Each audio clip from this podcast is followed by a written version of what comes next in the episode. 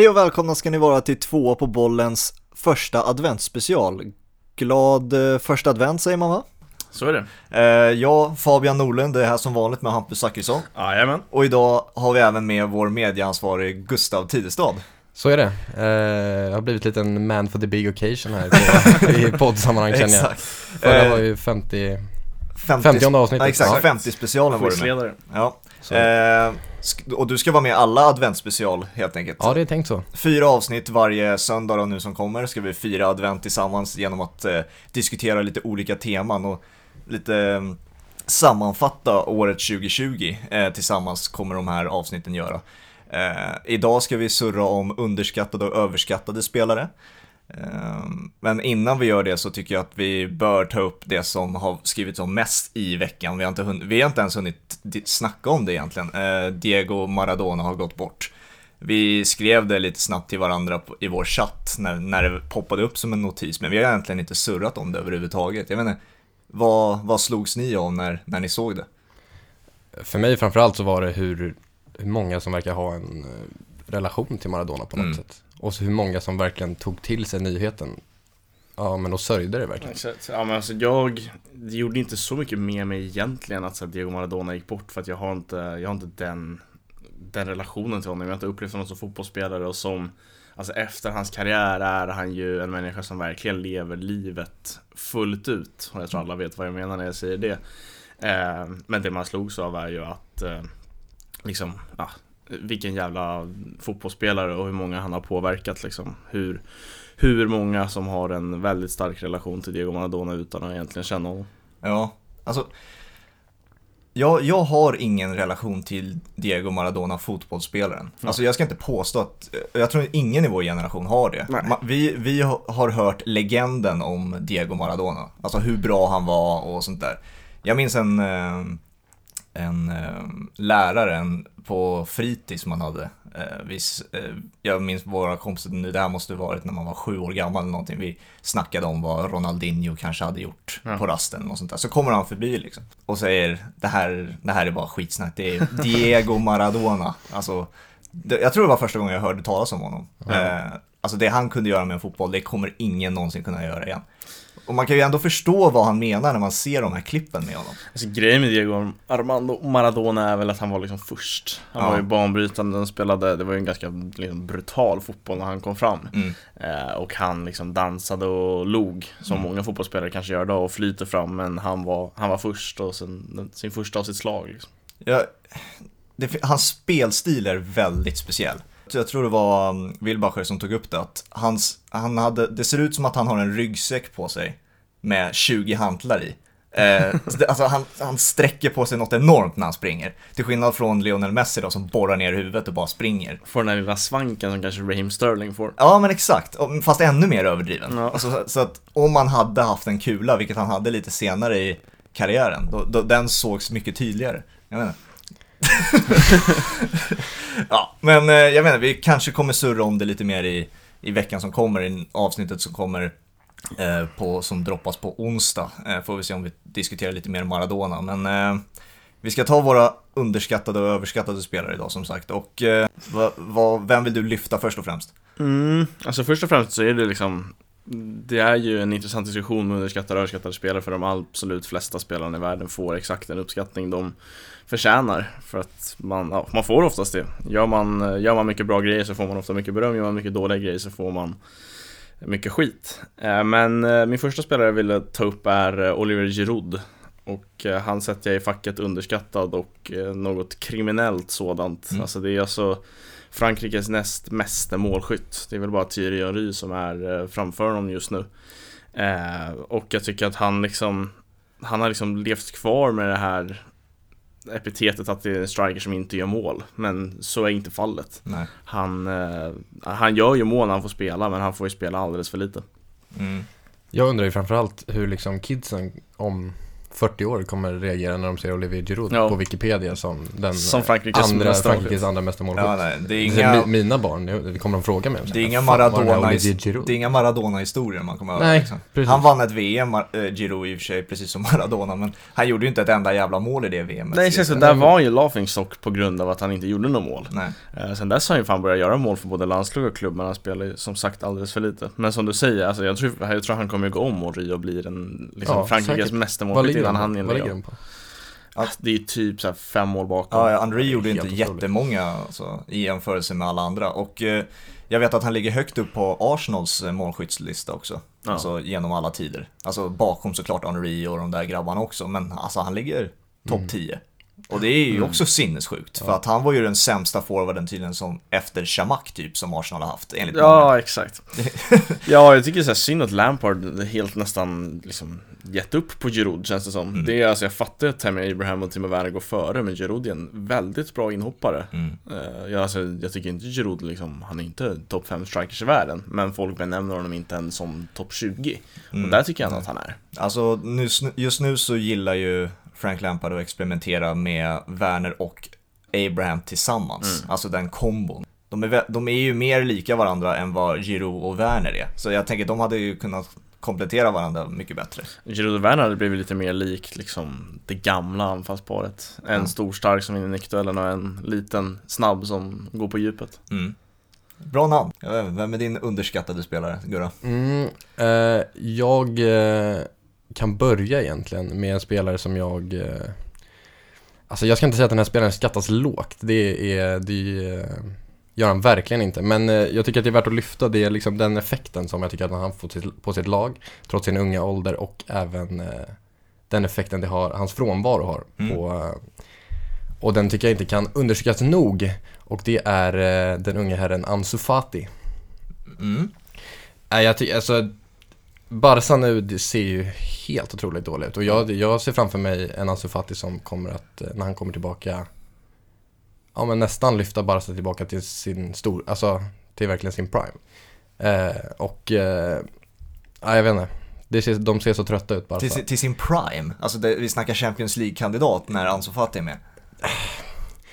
Ja, men jag, jag, jag tycker han ser otroligt bra ut, alltså så här Mbappé-nivå, eh, inte nu, men eh, för några år sedan. Och eh, Ja som sagt, alltså, spelare får den cred de, behöver, eh, de förtjänar men eh, effekten han har och kommer att ha, tror jag eh, exakt, han är väldigt ung. Eh, Ja. Men det, är alltså så här, Ansu Fati är en spelare som jag tror kommer liksom, han kommer ju starta för Spanien i EM Ja i sommar. Eh, Mm. med all rätt, för att Mm. han är ju riktigt jävla bra.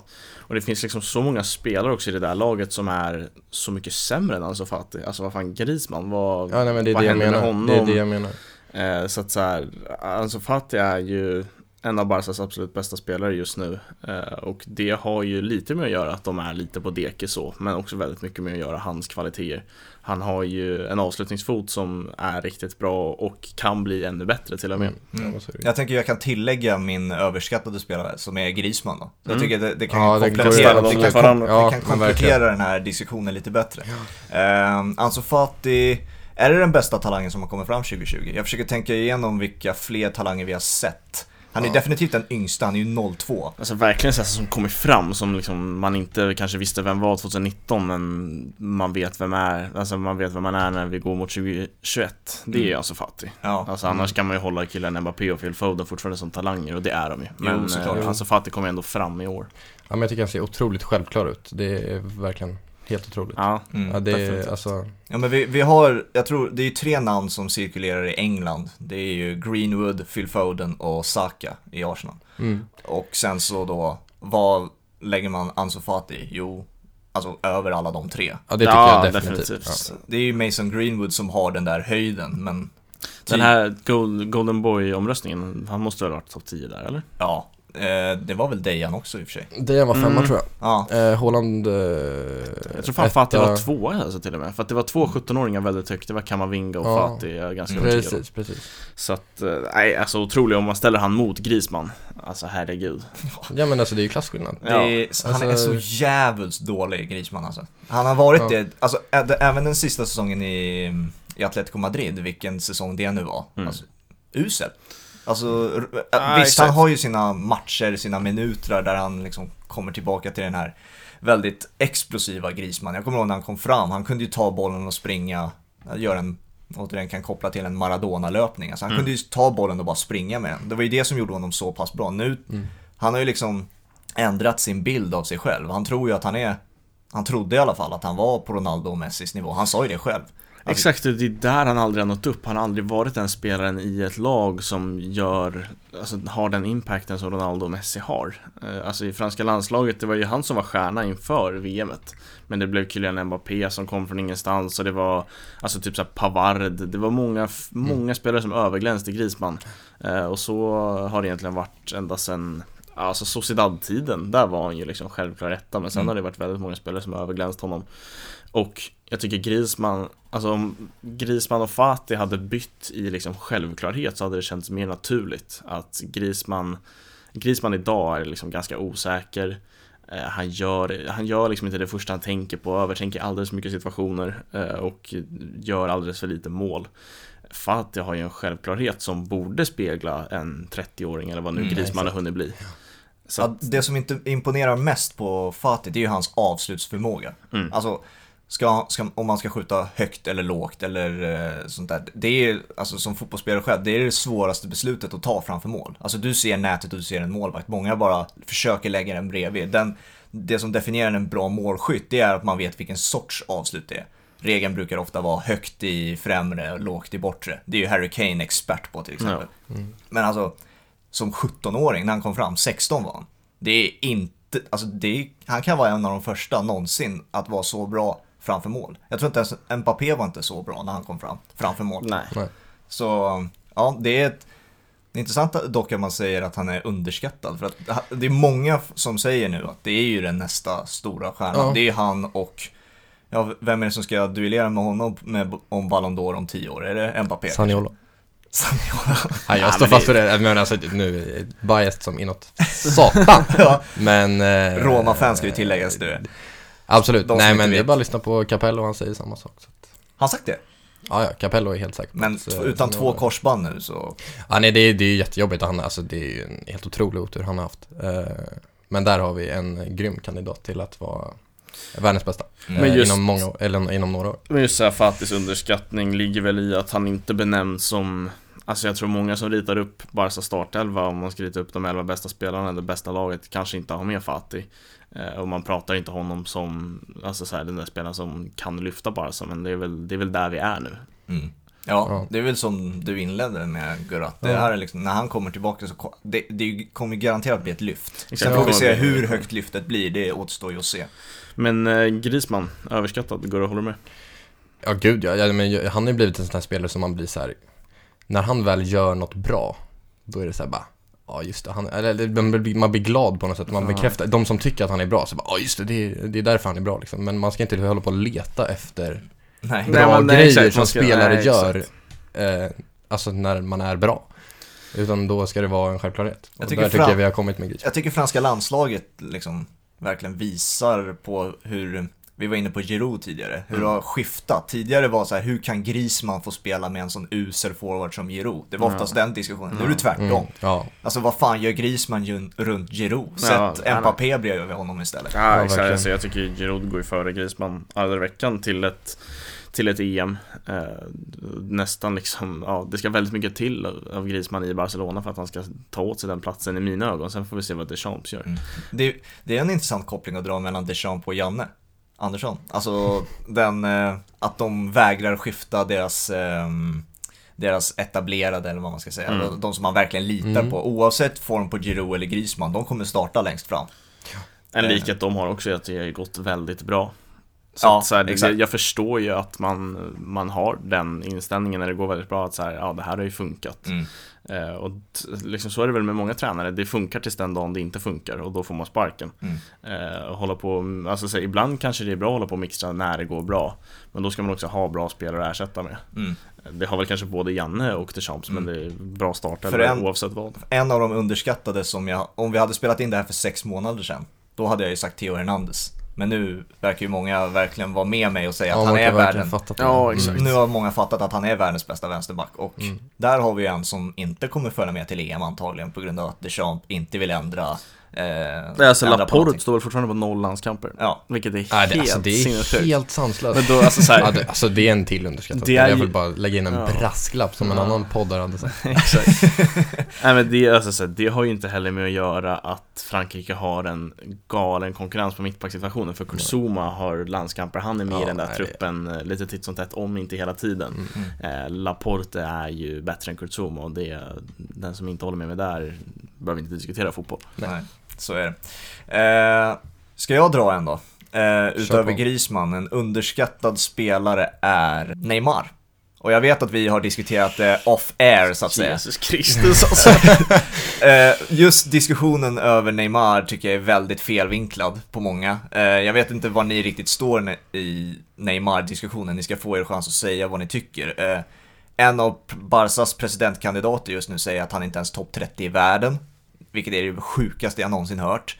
Um, och jag tycker att han var en av kandidat kandidaterna till den här 2020 Ballon d'Or som aldrig blev av, till exempel.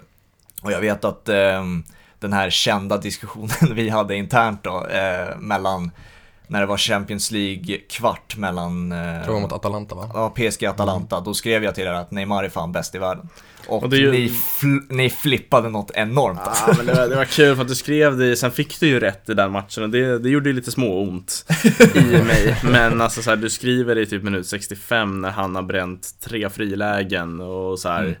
Bara, jaha, hur fan kom du fram till den jävla slutsatsen efter 70 minuter mot Atalanta där han inte gjort, alltså, ja, i liksom i matchfaktan har inte gjort ett skit än så länge. Nej, nej. Eh, sen avgör han väl den matchen med ett mål, en mål och en assist. Så att du fick ju rätt där. Men, eh, alltså eller att han är bäst i världen, det vet jag inte om du fick rätt i. Men alltså att han, han, han gjorde det bra till slut ändå. Mm. Eh, men det var, det var en kul diskussion. Ja, vad placerar ni honom då?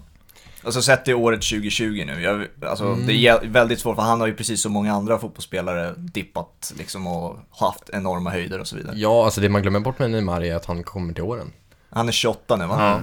Alltså det. Men grejen är att jag ser så lite av Neymar, jag ser så lite på fransk fotboll eh, överhuvudtaget, jag tycker att det är så tråkigt. Det är, bra, det är bra att du säger det, för att Ja. jag tror många som har en åsikt om Neymar ser inte en enda jävla Nej. minut av PSG. Nej men precis, och det är därför jag känner att jag inte riktigt kan uttala mig. Sen så tycker jag att det är intressant att du väljer Atalanta-matchen efter 65 minuter. Då säger jag att Neymar är bäst Ja, men det, först och främst kan man ju inte skriva Alltså- det efter en match mot Amiens liksom, han har gjort Nej. fyra mål. Det, är, det går ju inte. Det är sant. Alltså i och med att han spelar i PSG så blir det intressanta vad han gör i de stora matcherna. Och tyvärr har ju han varit skadad i de absolut största matcherna I Champions League. PSG har Mm. spelat. Eh, han var väl skadefri eh, senaste Champions League här och då gick de ju till final. Mm. Eh, sen kom han inte alls upp i nivå i finalen, men det var det många som inte gjorde i den finalen. Det var en märklig final. Verkligen. Men alltså jag tycker, ja, det mest intressanta är väl vad han gör i, i de stora matcherna och där tycker jag att han mest, alltså han, hans största rubriker har aldrig varit att han har avgjort ett dubbelmöte. Det har varit hur han står och gormar på VAR eller något sånt där. Mm. Och det har ju med hans liksom skadehistorik att göra, att han, han är väldigt ofta skadad. Mm. Och det är alltså, det är bra att vi kan göra återkopplingar till Maradona hela tiden känner jag, men det, är liksom, det var ju en av punkterna som togs upp väldigt mycket av eh, alla Maradona-historier vi hörde. Det var ju att han, hur mycket nersparkad han blev. Mm. Och eh, sättet han försökte skydda sig på var genom att filma. Eller i alla fall förstärka, något som Neymar har gjort sig väldigt känd för. Eh, undrar om diskussionen kommer vara likadan sen när Neymar en dag slutar, kanske går bort till och med. Att liksom Mm. vad, vad kommer diskussionen vara kring Neymar? Att det var den här briljanta teknikern som försökte skydda sig själv eller var det fjanten som rullade runt på banan? Liksom? Ja, nej, jag tror Neymar förlorar mycket på att han, eh, att han ogillas av många bara på grund av det. Och, Mm. att han, sp- och att han spelar i franska ligan. Han har liksom två grundläggande liksom, förutsättningar emot sig Mm. där. Han spelar i en skämtliga enligt många Ja. och eh, han eh, filmar och eh, ja, nej, men han är inte omtyckt på det sättet. Så Nej. att det, där har han ju två Kan man, saker inte emot sig. för, kan man inte förstå karriärsvalet dock? Om man försöker sätta sig i Neymars skor och är i Barcelona, vet att Messi inte kommer sluta förrän om tio år, vill, vara, vill vara nummer ett liksom, i ett lag. Vem, i vilket lag utöver PSG kunde han ha gått till? Tyvärr så är ju liksom den flytten handlar ju bara om varumärke. eh, och en vilja att vara bäst i laget, störst laget och så blev han ändå inte det för att någon jävla fransman kom från Monaco och var hur bra som helst ändå. Så att så här, det är ju, den är liksom för modern för att tycka om. Alltså varför går man till PSG? Jo, för där finns cashen och där finns det ett, ett annat varumärke att bygga upp kanske än i Barcelona. Där Mm. är lite mer liksom school kids och liksom strikt. Man ska inte sticka ut hakan allt för mycket när man spelar i Barcelona. Så att så här, jag förstår ju karriärsvalet. Alltså så här, det är bara att kolla på folk som flyttar till USA. Det handlar ju om varumärke och det är den moderna fotbollsspelaren som behöver göra sådana val ibland. Men nej, jag tycker väl att han hade kunnat stanna till Barca. Mm. Det var liksom där, det var dröm, drömmen att spela i Barcelona. Vad fan, MSN hade ju kunnat köra på i 6-7 år till Mm. känns det som. Och de hade ju liksom kört över hela Europa, Ja. åter, åter på åter. Vad man, vad man än nu vill kalla det, om det är ambition eller ego eller vad det är, det gick ju till en eh, överdrift nästan när han valde att lämna bara. Så det är ju liksom, jag tror han har erkänt det själv. Han ville ju tillbaka för en, vad var det, två somrar sedan Mm. eller vad det var.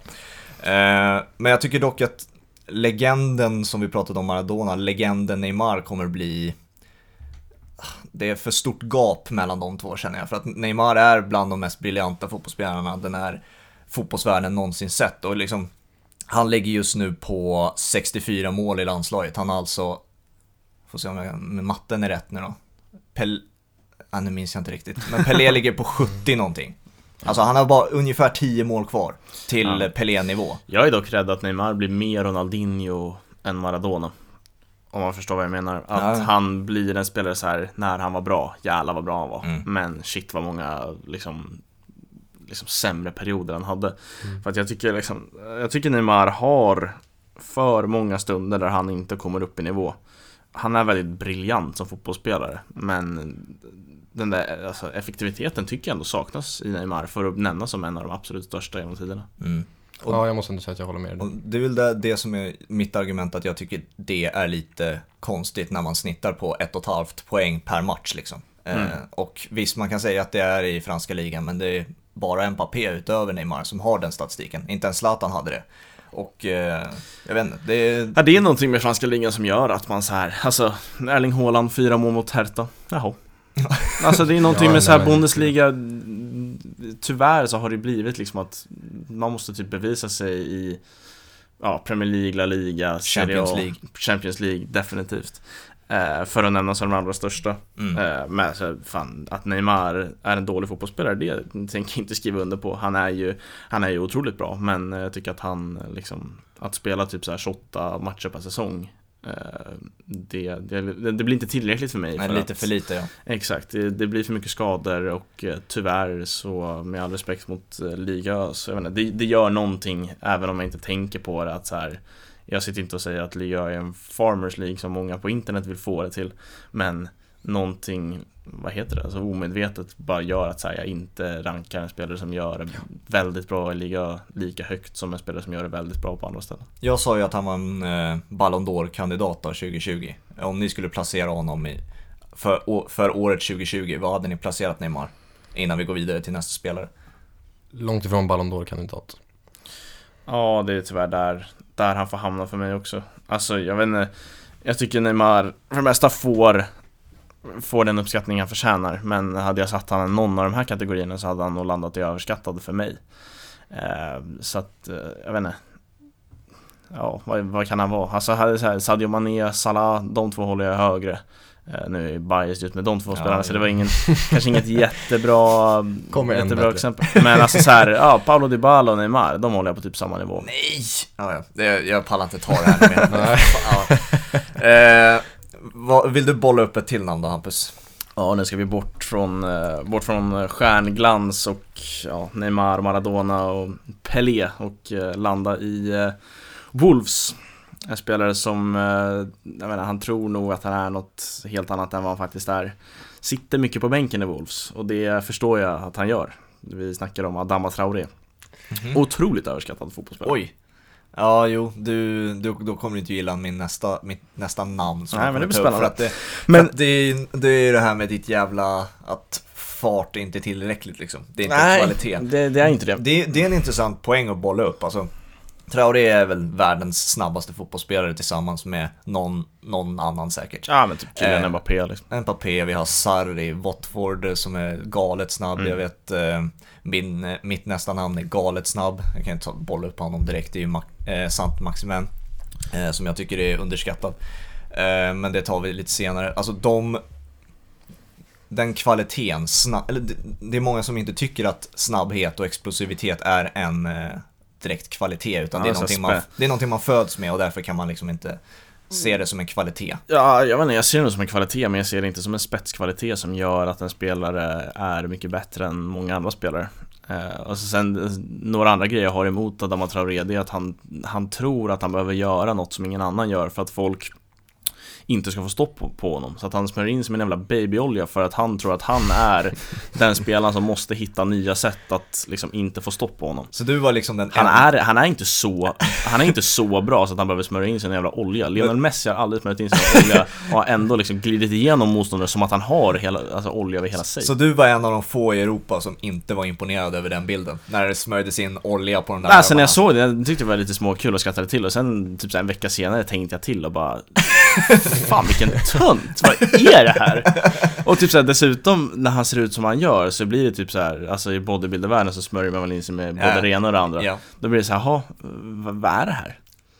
Han smörjer in alltså- en jävla olja för att hans alltså- muskler ska se större ut Jag tror det är ju lite win-win i hans huvud i alla fall. Alltså, man, Definitivt. det glänser upp hans eh, fysiska appearance, alltså, Ja. den, den är väldigt imponerande. Och sen så kanske han inte får lika många armdragningar eller vad nu målet var med, med, de där, med den där jävla oljan. Jag vet inte, vad säger du om Traoré, Gurra? Jag, vet, inte, jag tycker den här diskussionen om att han ska spela, det är så självklart att han sitter på bänk, eller att han ska spela är Mm. lite löjlig. Jag menar, nu har i och för sig Pedro Neto och eh, Podens Podens inte rosat marknaden så jävla mycket, men alltså så här, snacka, var, han ska till Barca liksom bara, typ eh, Ja, sätt in mig på plan annars går jag till Barca, det blir, det blir helt löjligt. Alltså kom igen nu. Alltså, Alltså, Nej, han- jag, jag, alltså, han, är nej, ju en Bar- han är ju en Barca akademispelare. Vilket är helt men- nej, sjukt men alltså, när det man är ser honom. helt- Nej, Alltså när man ser honom, det. det är så stört så han liksom har verkligen Alltså jag ska inte säga att han glömt bort, men i hans, i hans sätt att spela har han ju glömt bort hur, hur det var i La Masia För han är Ja. ju så långt ifrån Barcelona Där, där hade du kunnat göra en snygg se- segway by the way. Vet du vem han eh, byttes eh, in för i, i sin Barca-debut? mm, Nej, Neymar. aning.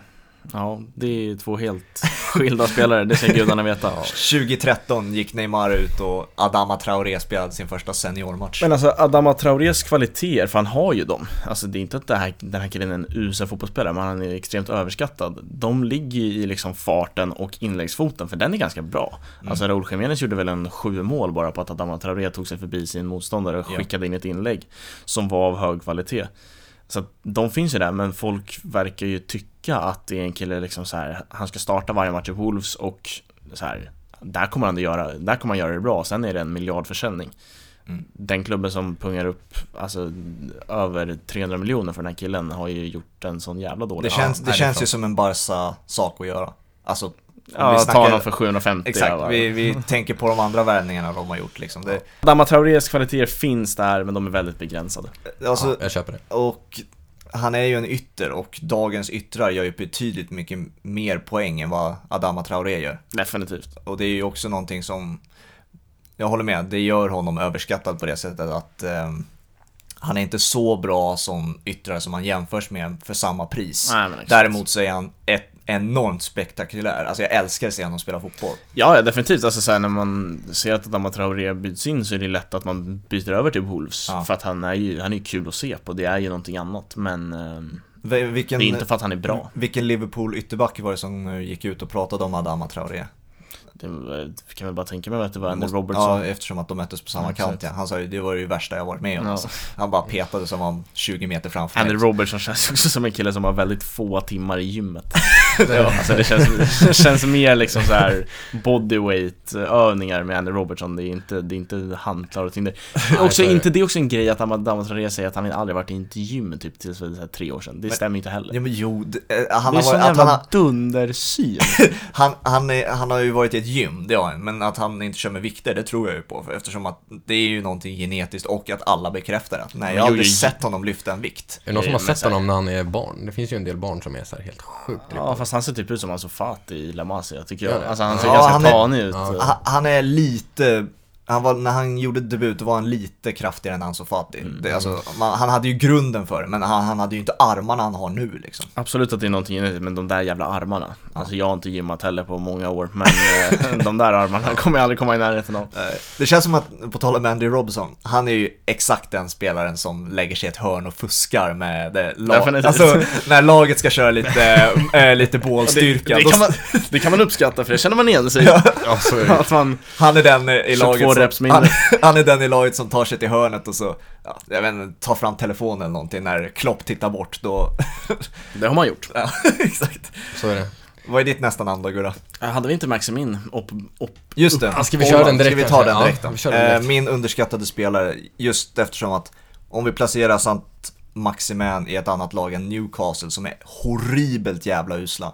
Eh, då tror jag han skulle kunna vara en spelare i alla fall på samma våglängd som Richarlison till exempel. Ja. Som är otroligt eh, hyllad numera, även i brasilianska landslaget han mycket, mycket speltid och sånt där. Jag tror Maximan kunde, skulle kunna vara en eh, Marcus Thuram till exempel, som vi ser i Gladbach till exempel.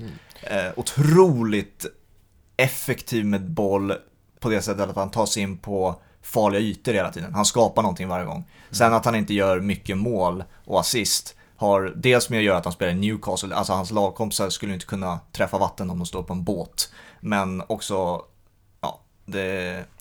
Jag menar, jag skulle vilja se honom i ett bättre lag. Ja, nej jag håller med. Eh, Han har väl fått lite draghjälp nu av eh, Wilson kanske, men det blir samma sak. Alltså, det blir Joel konstigt. Linton målskytt i fredags. Otroligt. Ja, alltså, fy fan. Första gången på två Ja. år. något. Ja, Nej men det blir, men jag tänkte lyfta Joel Linton också, att alltså så här, hur bra som helst i Bundesliga, vad jag har fått höra. Ja. Var, var han det då?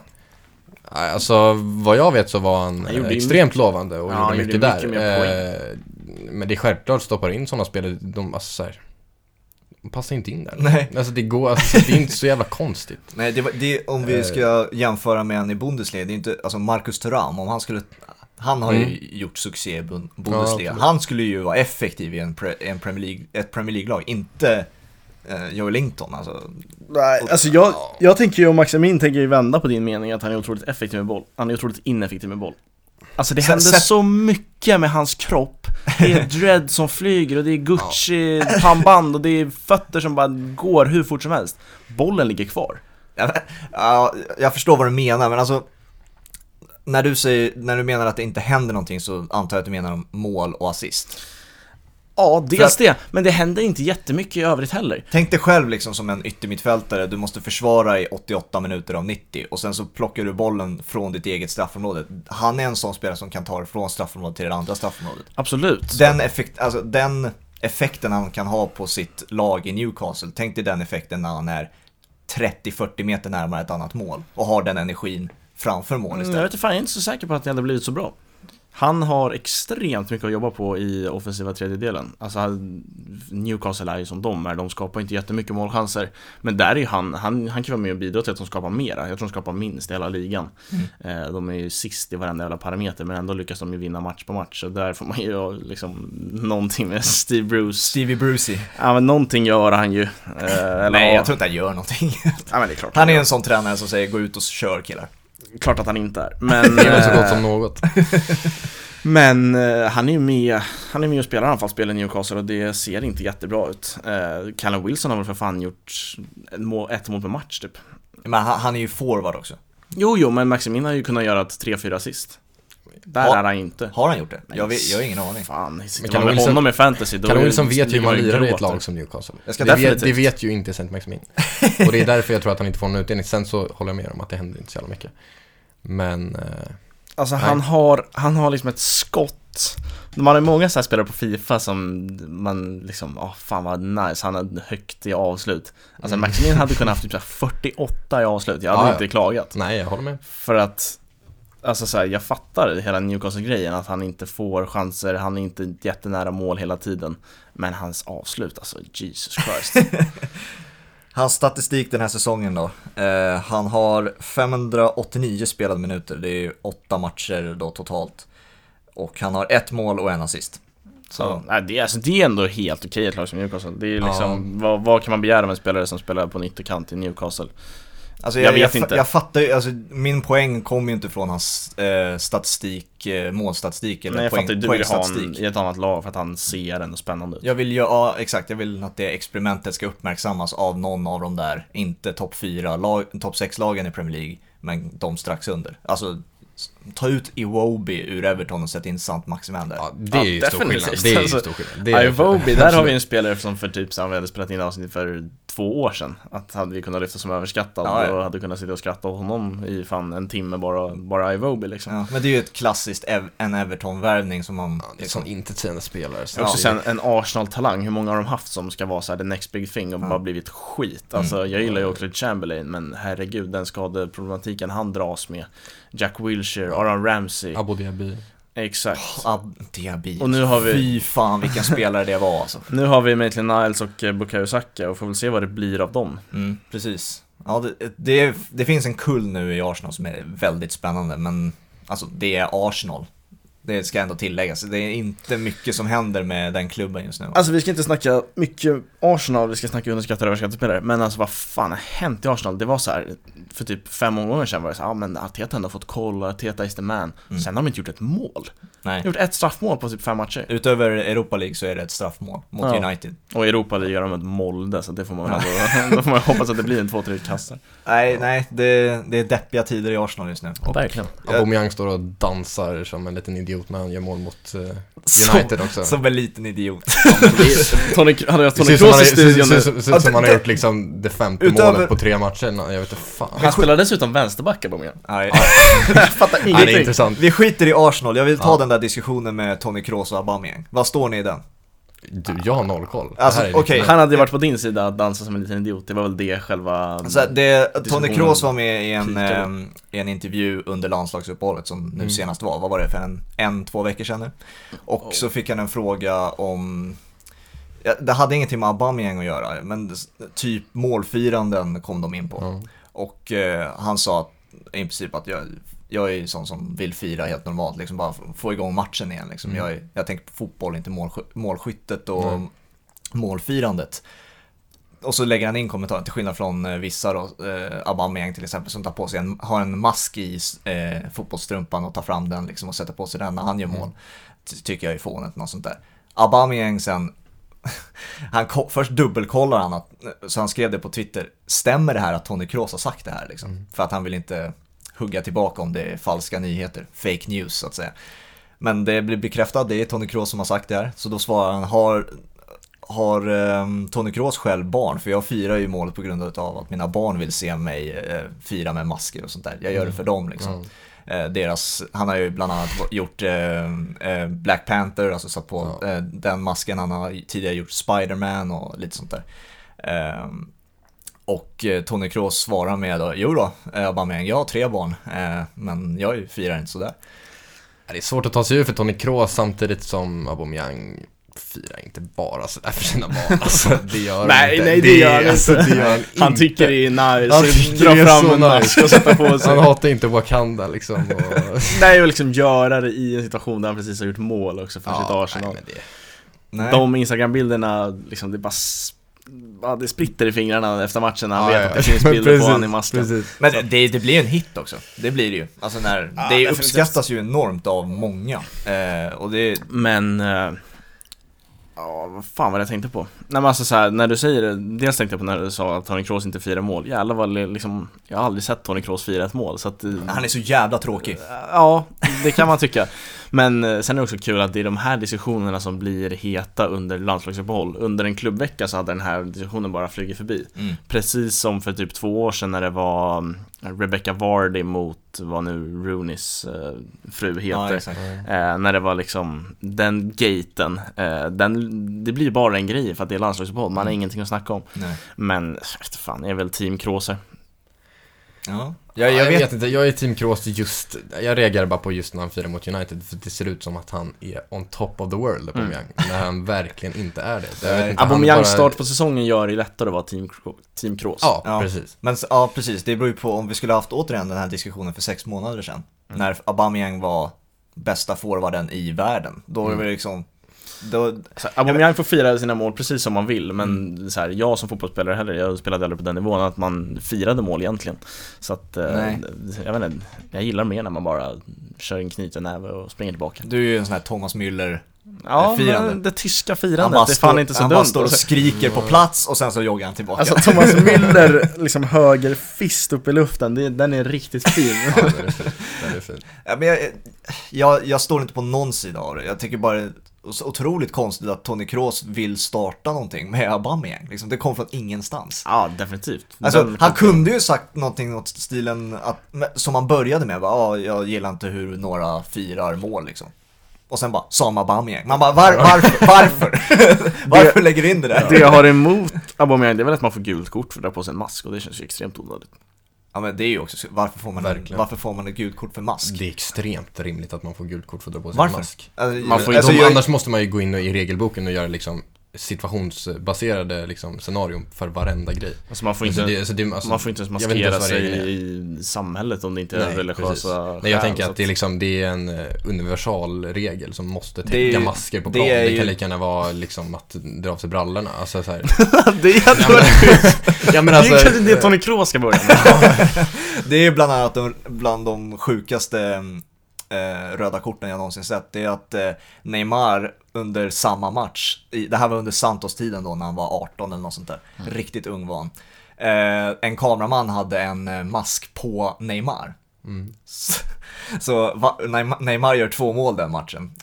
Och uppfattar inte efter första målet, när han drar på sig sin Neymar-mask, att han har fått gult. Så han gör det även nästa gång han gör mål. Drar på sig sin Neymar-mask och får rött. Då är, då är man ju riktigt Herregud. dum.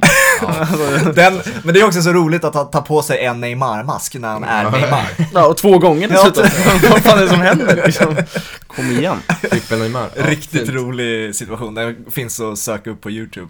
Nej Eh, men alltså Aubameyang eh, får ju inte eh, dels sådär, alltså drar han på sig mask utan publik, då vet jag fan, då är jag 100% Tony Kroos i det här. Ja. Men det, det känns inte som att han får fira så jävla många mål i år. Han, som vänsterback gör man inte så mycket mål så att han måste upp, i planen Ja. Arteta. Ja, gud ja. Eh, nästa namn då. Mm, Eh, ska jag gå vidare? du, just det, nu är det din tur. Eh, ja men, jag kan spinna vidare lite på det här Saint Maximin eh, spåret som jag tycker, ah, jag vet inte vad vi kom fram till egentligen, men jag kom fram till att han är lite både och. Han är lite både underskattad, lite Mm. både överskattad. Det finns några sådana spelare, enligt mig. Mohamed Salah är en sån, tycker jag, en ganska begränsad fotbollsspelare. Sen ska man absolut inte underskatta hans målgörande kapacitet. Så du är lite mittemellan om man är överskattad eller underskattad. Mohamed Salah, Ja. det är faktiskt inte den spelaren jag tänkte Nej, nej, lyfta. men det är ju eh, intressant ja, att men, ja, men vi kan ju bara gå in på det snabbt. Men eh, jag hör båda sidor liksom att eh, Sadio Mané liksom är hundra gånger bättre än Salah som fotbollsspelare. Och jag, alltså jag köper det till viss del, men sen så blir det så här, när folk säger så här, Salah är en usel fotbollsspelare, då blir jag så bara, Jag tycker, alltså, jag tycker Mané och Salah är så jävla roliga ibland för att de, alltså de kan ha, alltså som Mané mot eh, Atalanta. Herregud vad usel han var och så här, när de spelarna är usla, alltså Salah och Mané, när de har sina matcher där de inte är bra, då slår de passningar som, alltså så här. Jag vet inte vad det är för passningar, alltså det, det kan vara så här 40 meter bakom Trent, man bara jaha nu blev det hörna Atalanta Alltså det, det kan bli så sjuka, sjuka fel de två spelarna Ja. gör som kanske inte några andra på toppen gör Mm. Sen har de liksom den högsta nivån tycker jag är lik, alltså lik, ja, Neymar, Mbappé ja precis. Nej men på ett sätt tycker jag att Salah liksom, jag fattar inte att han gör så många jävla mål, för att ibland tycker jag att han ser ganska dålig ut. Men Mm. samtidigt är det ju det en kapacitet som, alltså det är ju det man ska göra i fotboll. Mm. Ja. Men den jag tänkte lyfta är eh, Raheem Sterling. Eh, och jag kan inte bestämma om han är underskattad eller överskattad. För att när han är dålig ser han så fruktansvärt dålig ut Mm. alltså. Han är Han kan, alltså när han kommer fri med målvakten, det finns ingen jag hellre, ingen jag mindre vill ge bollen till. Samtidigt som när han är bra så tycker jag inte att folk ser storheten med eh, hans jävla kapacitet att få in bollen i mål. Eh, så att det är ett jävligt intressant fall. Alltså så här, den här säsongen tycker jag att han är helt, helt bedrövlig ut. Samtidigt, Mm. jag, jag vet inte, i början, nu måste jag tänka, det är alltså i, i början av förra säsongen som han är bra. Ja. Det Han, är han, var, första han, halvan, ja han var den enda som gjorde mål i City. Ja men precis, och då hittar han ju luckor som ingen annan, och då tycker jag inte folk ser det. Men, eh, Hans- Grejen, grejen med otroligt Rimstad är att han var otroligt bra typ så här, första tio matcherna Och sen var han ju sådär fram till att det blev covid-uppehåll och sen var det ganska bra Mm. efter uppehållet. Men alla kommentatorer bara liksom körde på att Sterling är så jävla bra Mm. när Ja. han inte var det. Nej men precis. Eh, Så att det är ett intressant case och när du sa hans namn så funderade jag på om du kommer ta upp honom som underskattad eller överskattad Mm. för att jag vet själv inte. Nej, det är inte, han är en momentumspelare. Först och främst, eh, det finns lite, några saker jag tycker om Sterling. Hans grundteknik är otroligt underskattad, tycker jag. Jag tycker hans, hans teknik med boll, diskussionen kring Sterling är ofta att han är snabb och inget annat. Mycket som Adama Traoré vi har pratat om. Det tycker jag inte. Hans grundteknik är enormt bra. Mm. Eh, För en engelsman också. Det är ju det är den här återigen nya generationen av engelska spelare som har otroligt bra eh, grundteknik. Jack Grealish, Jadon Sancho, Sterling med flera. Och eh, hans avslut vet vi ju alla har blivit mycket bättre eh, under Peps tid. Eh, det är bara att kolla på målstatistiken där. Däremot så går han extremt mycket på momentum. Alltså när han inte, när laget inte funkar så funkar sällan Sterling. Så han är, jag tror inte han har presterat en bra fotbollsmatch mot eh, Liverpool än, sen han lämnade Men det är Liverpool. han definitivt inte. Jävlar vad Eh, iskall han är han- mot Liverpool. Han kan inte möta Van Bissaka. Det är någonting jag märker, alltså varje gång City spelar mot eh, United, Van Bissaka har honom i framfickan, i bakfickan, hemma hos sig. Alltså det går inte att ta sig förbi honom av någon jävla anledning. Så att jag tror han har hjärnspöken helt enkelt. Ja, alltså intressant att du lyfter liksom, matcherna mot Liverpool bara för att jag kommer ihåg. Han var ju skadad liksom, egentligen när han skulle göra första matchen på Anfield efter flytten som blev. Han liksom, det blev en ganska dålig exit från Liverpool.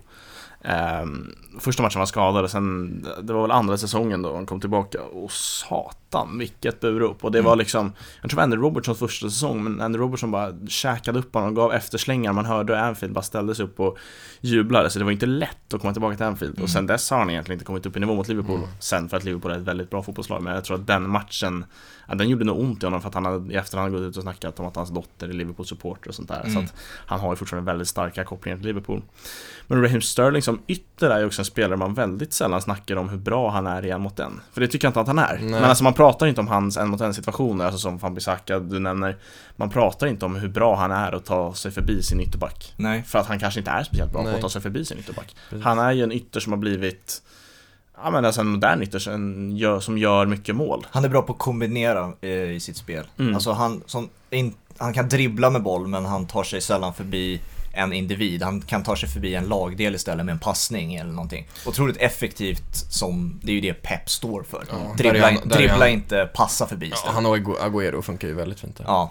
Eh, däremot, ehm, som jag tror kan påverka hans lite ehm, ja, momentumspelande, eller vad vi nu ska kalla det, det är ju ehm, hur extremt kritiserad han blir av engelsk media. Eh, jag tror det uppmärksammades framförallt under VM 2018 där. Han blev ju slaktad EM 2016, helt överkörd, av ingen anledning alls. Eh, och sen innan VM 2018 så var det nästan som en kampanj att få ut honom ur landslaget. Jag vet inte om ni minns det här? Han, Alltså jag minns ju att så här, det är ju Det är ju något smutsigt med engelsk media där och Raheem Sterling får skit om han köper ett hus till sin morsa Exakt. Men ja, jag vet inte vem, vem annan som har gjort det men Jordan Henderson Får inte det och det har ju med etnicitet och hudfärg att göra. Exakt, Tyvärr det är är väldigt mycket rasism i engelsk media på många ställen. Men det jag skulle uppmärksamma var framförallt en situation när han tatuerade um, in en, eh, ett, en, vet, vad, nu kan jag inte vapen, men det är i alla fall ett... eh, Det klär, inte, det, jag hade blivit chockad om du drog iväg något så här Aha. bokstav och nummer för det, Ja, men- det känns inte dig att kunna vapen. han har ett gevär i alla fall, av något slag, på, Ja. på sin på sitt ben som han tatuerade in innan VM 2018 och så när under en träning då så uppmärksammades det. det fotades och allt möjligt och då trodde man, trodde ju folk då att eh, han liksom gjorde reklam för vapen och, och sånt där, något helt Det sjuka. är så jävla mossigt tänk bara Ja, han ja. var på sitt ben, han är, han är kriminell, Ja, han är lugn. då visar det ju sig då att hans eh, pappa blev eh, ihjälskjuten av ett sånt vapen. Och det är därför han har tatuerat in det för att, eh, bli, att komma ihåg hur tufft livet är. Eller jag Det är en ganska exakt. sjuk tatuering. Ja, alltså, Alltså, så här, det är som, jag inte. det är ett riktigt sorgligt eh, eh, minne att ha på sitt Ja, det är ben. inte Liksom. one size fits all där alltså. Det är... Nej men det, det är en ganska sjuk tatuering att ta in det vapnet ens farsa blev ihjälskjuten av. Mm. Alltså det...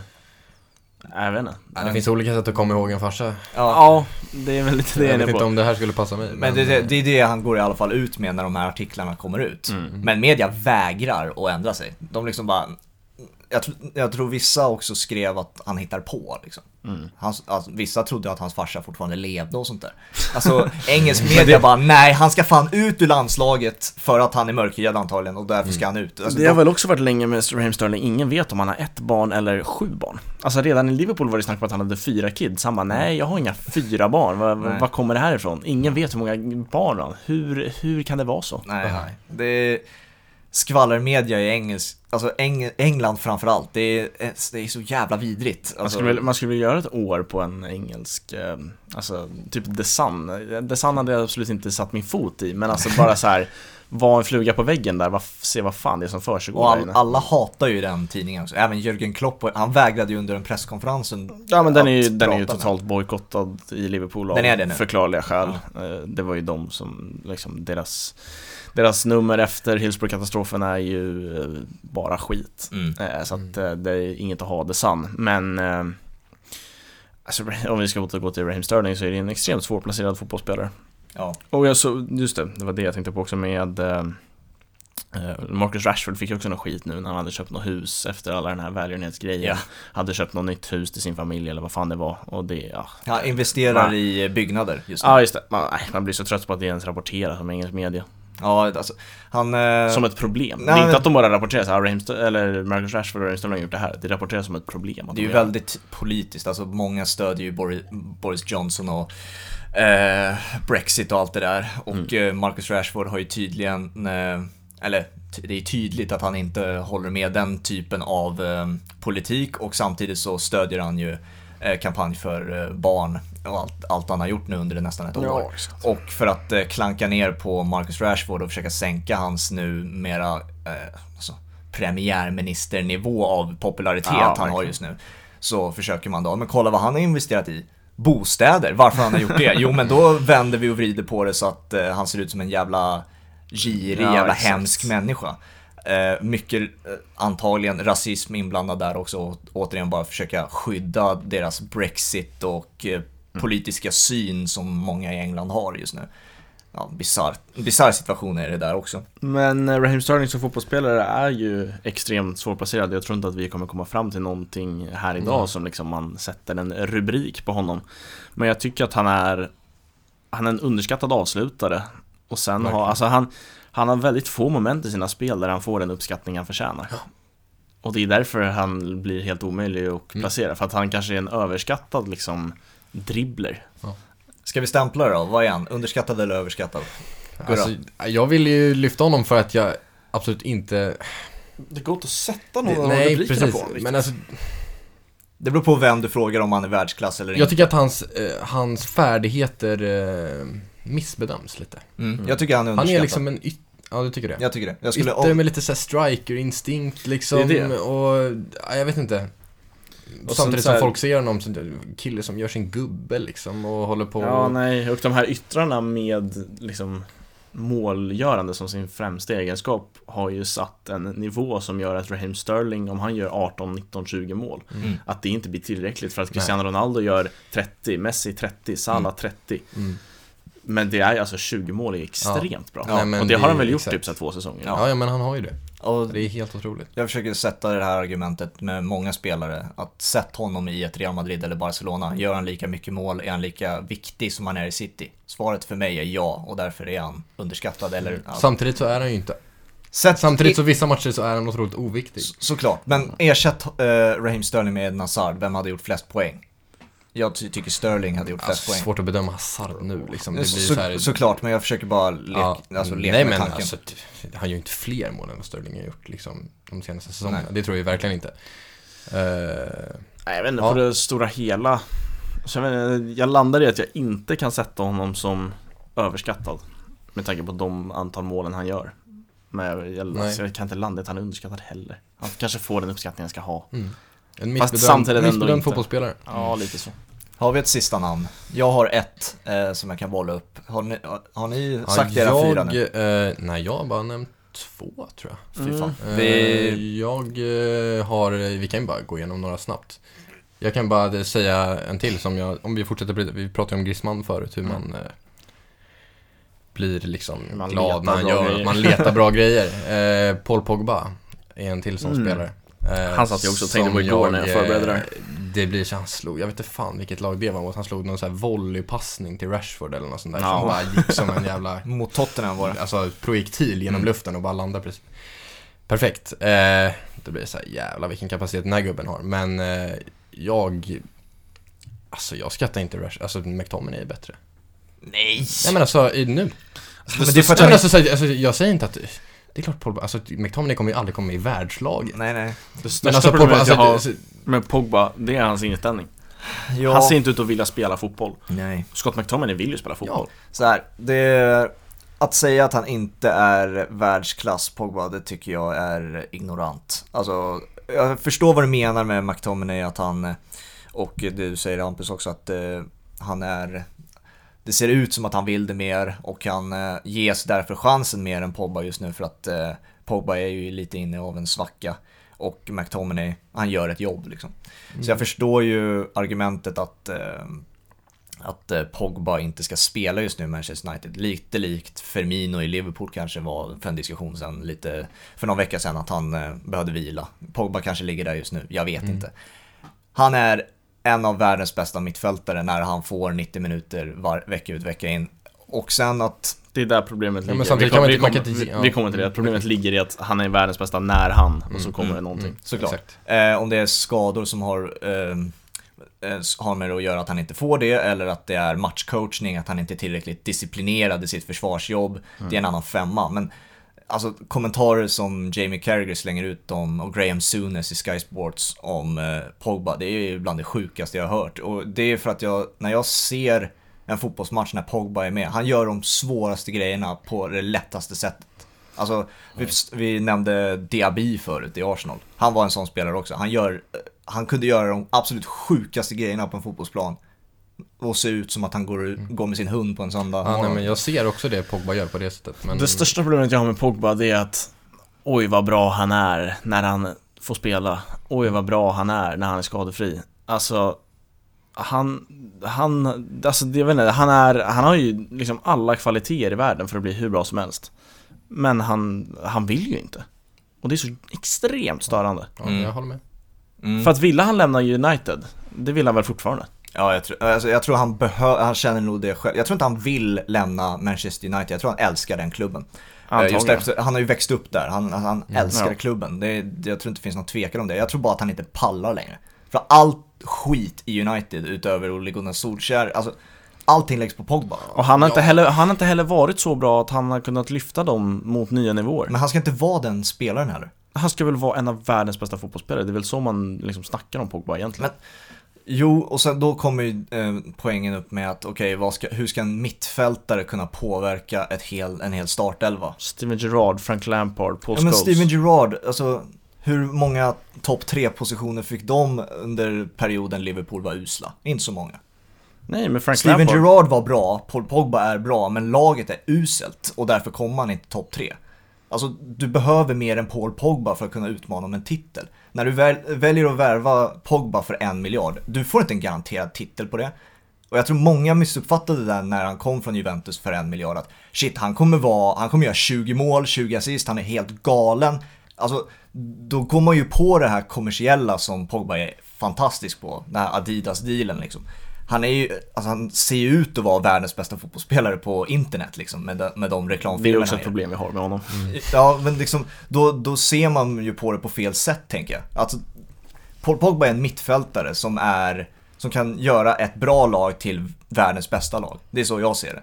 Samma sak gällde Mesut Özil i Real Madrid. Då ska samma spelare kunna göra ett mediokert lag till ett bra lag och det har han inte lyckats göra i Man United. Alltså, han ska lyckas vad med vadå sa du? Att göra ett mediokert lag till ett bra lag. Och det har han inte lyckats göra för att, alltså vadå, Paul Pogba Kostade han en miljard Det gjorde han ändå under en tid där summorna det, det Alltså, kanske han var en tid där att han summorna var- precis att han stack. var Men han kan ju inte hjälpa, han kan inte, ja han är, Nej, han kan inte Han hjälpa var, med han sin- var världens dyraste. han var världens Han kan inte hjälpa med sin prislapp och Harry Maguire är ju värd typ Nej, men alltså- 20 miljoner. Nej men det är Svenska. väl en diskussion att lägga i om man är överskattad. Om någon betalar så mycket för den så är det ju uppenbarligen någon som tycker att man är värd de pengarna. Ja, och det Men då, känns då att... får man också tänka att det ingår, reklamen han bidrar med, United är ett Adidas-lag, Pogba är en alltså Mm. Absolut. där, där ingår det 30 miljoner. Ja, Men där Pog- ingår också det som med Adama liksom. Det, är- Ja. alltså, det är ju samma grej där. Men jag fattar Pogba, det. alltså Pogba startar inte i många topp 6-lag i Premier League. Nej, jag tycker inte det heller.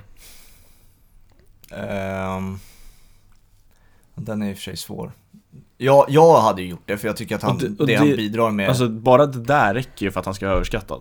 Att det är liksom, vi hittar inte så här. det- Det är inte vi, vi alla tre sitter inte här och bara, jo det är klart att han gör. Han startar i nej. alla topp 6. ja, jag förstår, Då är han ju jag, överskattad. jag fattar att poängen. Många pratar ju om honom som att han har kvaliteterna för att vara en av världens bästa mittfältare och det är han ju inte.